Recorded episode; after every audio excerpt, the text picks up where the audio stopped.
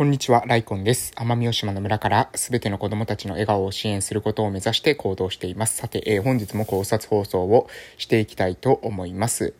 えー、本日の内容ですね。うん、あのー、最近ね、え朝配信撮れてないなってっていう、まあ、朝配信がですね、あの、ゴールデンウィークの間にですね、完全にね、あの、習慣からですね、除外されたわけなんですよね。うん、なのでね、朝配信しなきゃいけないな、しなきゃいけないな、というふうに、えー、思いながら、えー、現在、2021年の5月11日まで歩んでしまいました。はい、明日よりですね、えー、朝配信再開して参りたいと思っております。はい。やはりですね、習慣化の力っていうのはこれ絶大ですね。えー、まあ私もですね、その習慣化したことはですね、結構継続できる、え方なんですが、えー、それがですね、その習慣が途絶えた瞬間にですね、こうやって、まあ、だらだらと、え何日間かですね、朝配信をしないという日が、え続いてしまうっていうのはね、平日に戻れば、まあ、戻れるんじゃないか、みたいなですね、えちょっと思ってましたけれども、まあね、非常に、え甘い自分のですね、えー予測だったというわけでございます。っていうことで、えっと、やっていこうかなと思いますけれども、あの、本日の内容はですね、イーロン・マスクさんについての話になります。えー、ちょっとですね、まあ、ビジネス、ビジネス寄りというか、まあ、あまりこう、抽象的な話なので、皆さん全体的にはですね、ためにならないと思います。えー、ためにならないんだったら収録すんなつう話かもしれませんけれども、あの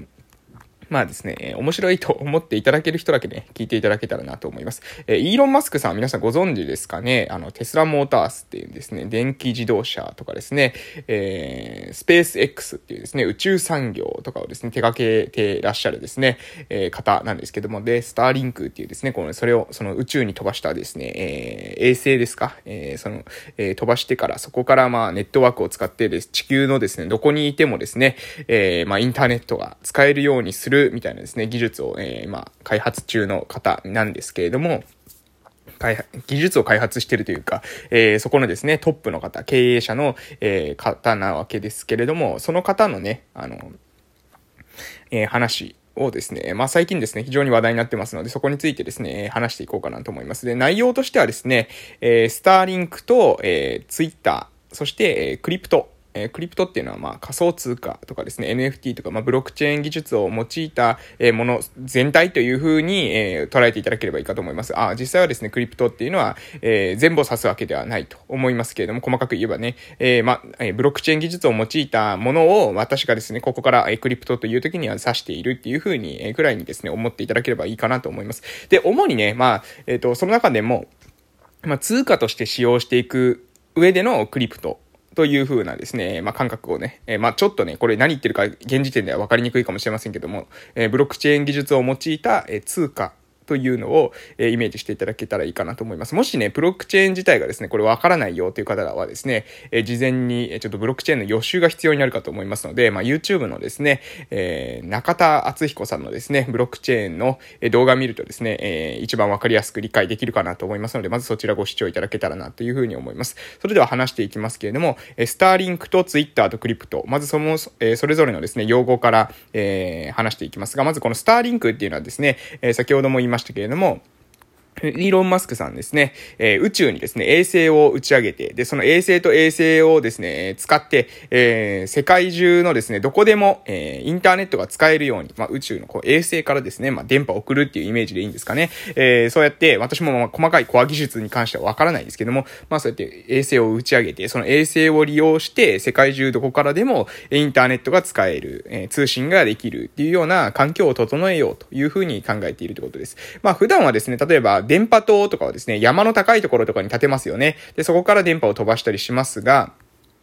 いや、もう山の高いところとかよりも何よりもですね、そもそもその宇宙にですね、そういった電波塔みたいなものを作ってしまえば、えー、どこ、山などの影響もですね、え、受けずに、えー、できるんじゃないの？使えるんじゃないの？っていうのがですね、えー、まあ、か、シンプルな、えー、考え方っていうか、シンプルに、えー、わかりやすい説明かと思います。で、その上で、えー、ツイッターってこれ何かっていうとですね、最近ですね、イーロン・マスクさんが買収されました。まあ、ツイッターは知ってる方多いかと思いますけれども、SNS ですね、えー、ツイートっていうつぶやきをする SNS なんですけれども、え、こちら、えー、そして、え、クリプト。クリプトは、え、ブロックチェーン技術を用いた、まあ、いわゆる中央集権型でない、え、自立分散型のですね、えー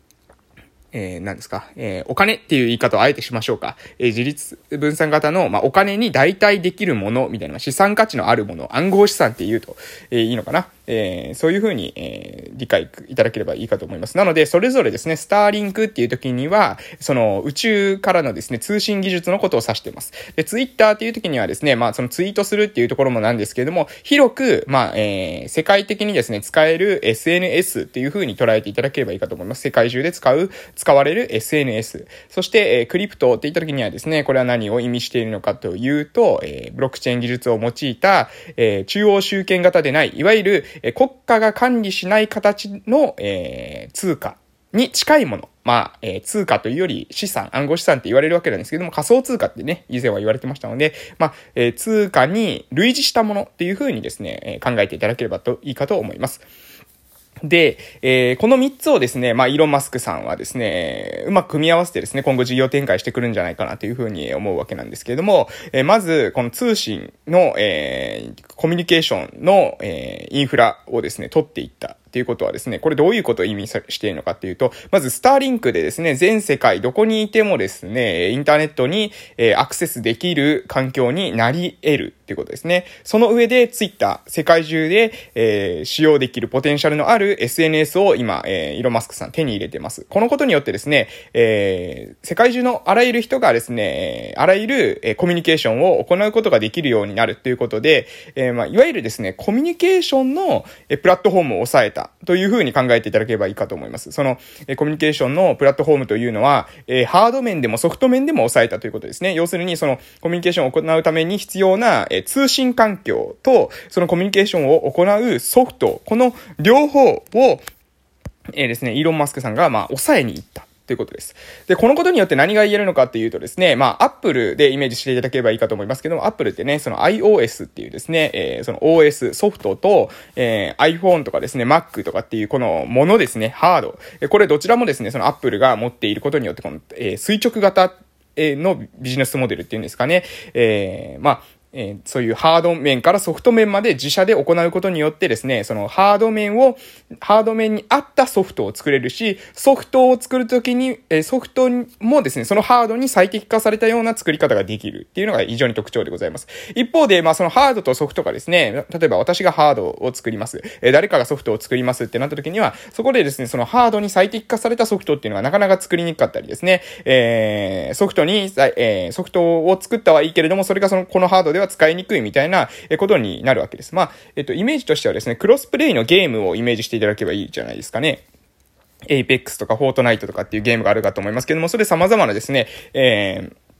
機器で操作することができますね。ニンテンドースイッチとかですね、えー、プレイステーションとかですね、えー、Xbox とかでもできますし、パソコンとかでもですね、できるんじゃないかなと思いますけれども、えー、それぞれですね、まあそのやりやすさにはですね、おそらく差があるんですよ。えー、まあボタンの配置とかですね、えー、手の大きさとかってね、えー、に差があると思います。で、そのことによって何が起きるのかというと、えー、まあどの、えー、ハードがですね、そのゲームに対して最適化っていうものに、えー、最適なものになっているのか、例えばボタンの配置、コントロールのしやすさみたいな、え時に、えその、差が出てしまう。そこにどうしてもですね、差が生まれてしまう可能性があるということで、え、で、その、うん、なので、その、水、えー、一つのですね、ソフトだけを作りますとかですね、ハードだけを作りますとか、えー、っていうモデルよりも垂直型だとですね、より一体的に、えー、そのスターリンクとツイッターの、えー、コミュニケーションというのは行われていくだろうと。えで、このことによって、えまあ、ややこしいんですけども、そのスターリンクとツイッターが、え一体的に行われていくことによって、えコミュニケーション、私たちの本来人間がですね、